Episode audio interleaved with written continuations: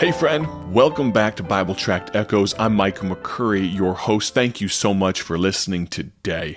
You know, I heard a wise man say some years ago, I've probably repeated this phrase more than just about any other, but he said this the decision to follow Christ cannot be made as a group. I'll say that again. Let it really sink in. I had to repeat it to myself a few times when I first heard it. The decision to follow Christ cannot be made as a group. You see, God doesn't really work through committee.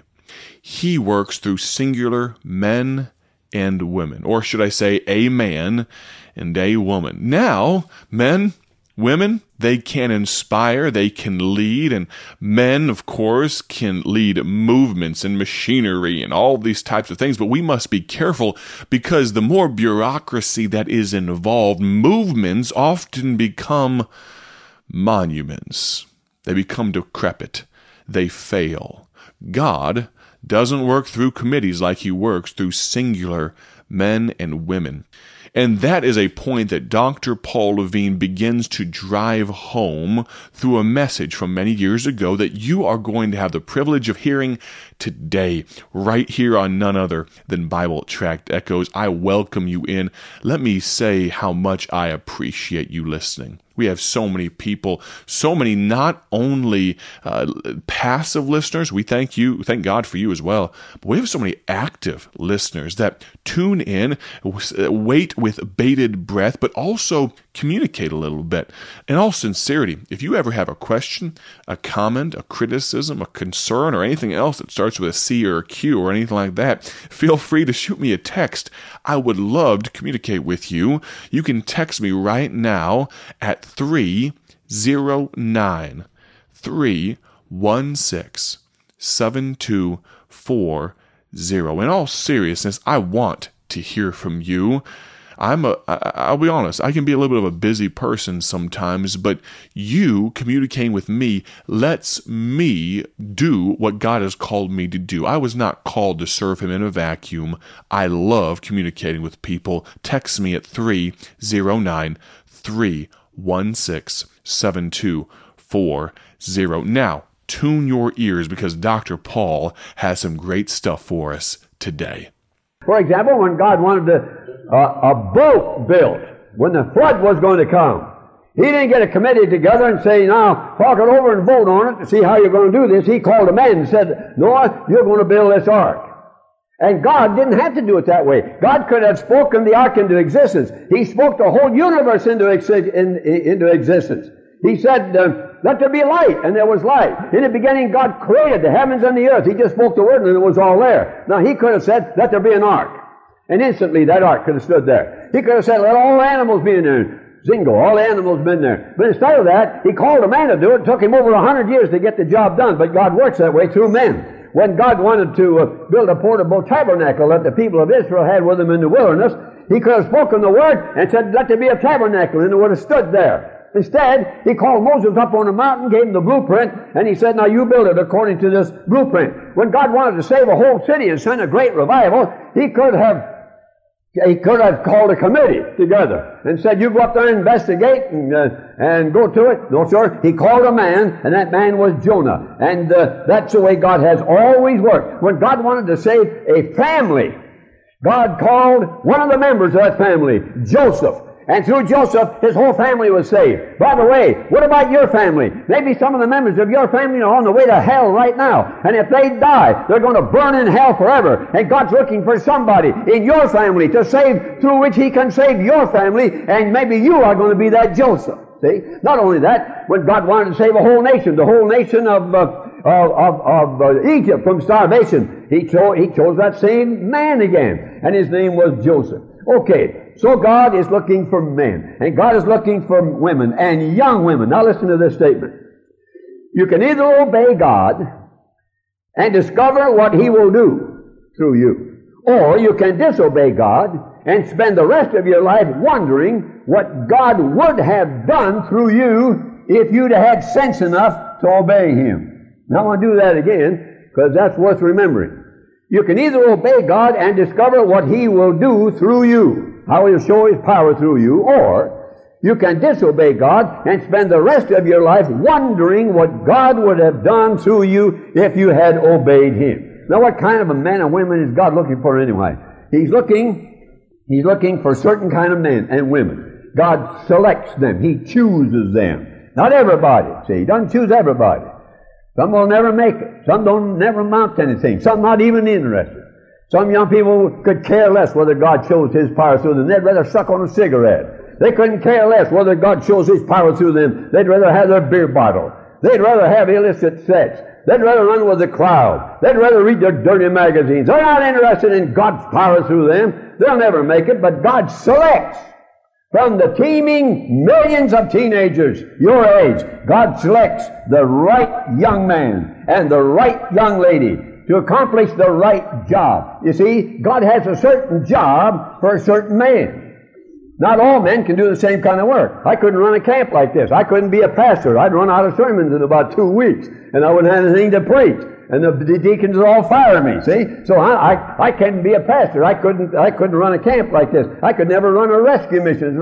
Just about everything I couldn't do. But uh, anyway, God has certain tasks for certain men. And God doesn't want everybody to do the same thing. And so He calls some to be pastors, some to be evangelists, some to be Bible teachers. So God chooses the right man for the right job. God's got some sense. He doesn't choose the wrong man for, for, uh, for, a job. No, sir. He chooses the right man for the right job. And then He's got for you, young man, for the right man for the right job, He's also got for you the right wife. You see? And because you say, well, uh, well, is that important? Of course it's important because the Bible says that your wife, Adam's wife, was his help meet. That means a helper fit for him.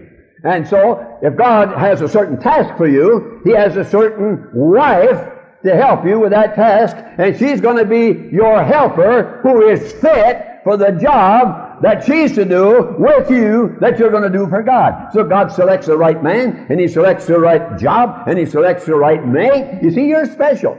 You're special. You're right at that age. You're not only a special person, you're at that special age. You're at the age when God gets them. And so, you're special to God.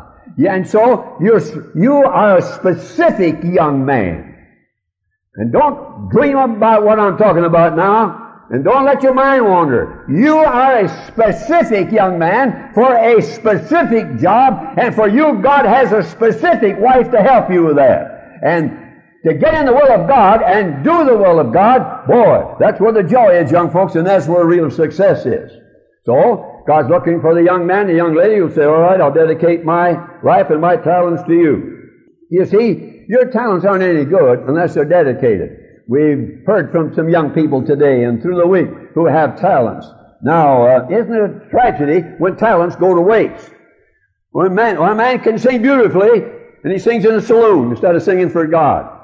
When a guy like Perry Como or, or a guy I can't name the guy. I don't know him that well. But uh, some of these worldly singers, it's a tragedy, isn't it, that, uh, that they didn't get saved and are singing for God. Now, you've got talent, some of you. You can play, you can sing, you can toot a horn, you say. You've got to get the gab, you can talk a blue streak, you'll make a good preacher someday. And uh, so, what are you going to do now with your talents? See? Your talents will go to waste. They're no good to God unless you become dedicated. You have to be dedicated to God. D.L. Moody. D.L. Moody founded the great Moody Church and the, and the Bible Institute, and D.L. Moody was young, he was your age, and he couldn't talk too well. He stammered when he talked. And one day in a, in a meeting, he gave his testimony, and the deacon said to him afterwards, he said, the different ways you can serve God, you can serve God by preaching and singing and, and by giving and all of that, but he said, I think the best way you could serve God would just be to keep still. And yet, that young man who was told that by a deacon, heard somebody say that God was still looking for the man. Still, the world was still waiting to see what God could do through a man wholly dedicated to God. And D.L. Moody said, I'll be that man. And you know, God took that stammering tongue. Oh, I like this young folk. You think you've got impediments somewhere along the line. You think you've got limitations. You think you can't do anything. You can do whatever God wants you to do. See? Whatever God wants you to do, that you can do. And God wanted this fellow to preach, even though he stuttered and stammered. And if God wants you to preach, you can preach Him. And if you do stutter and stammer, you'll either stutter and stammer while you preach, or God will take the stammering away from you. So what did he do?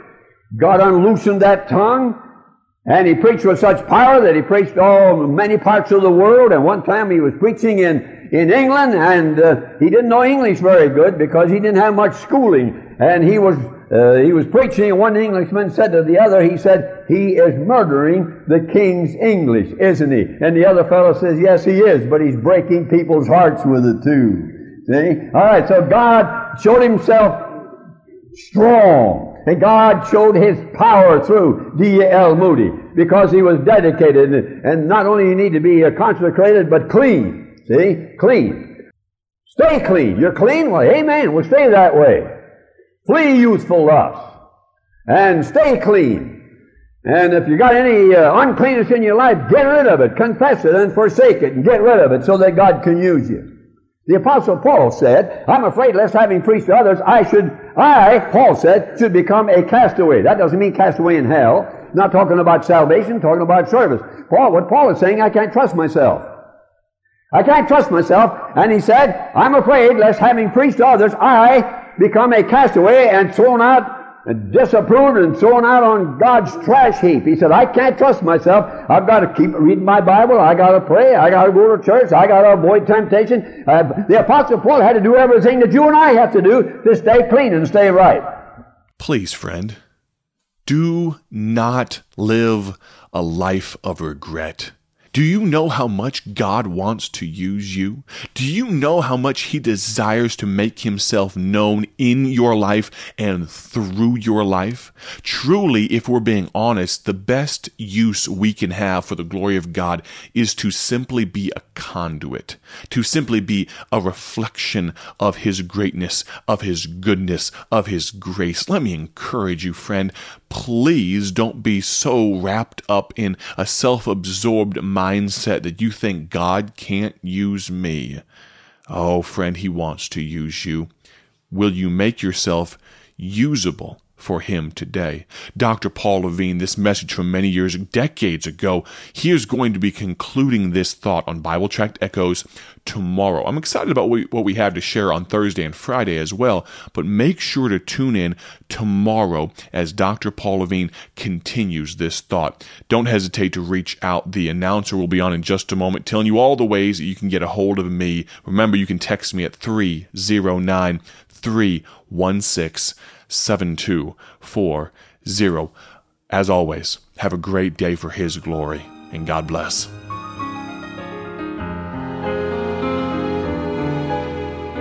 Thank you for joining us today for Bible Tract Echoes, a ministry of Bible Tracts Incorporated.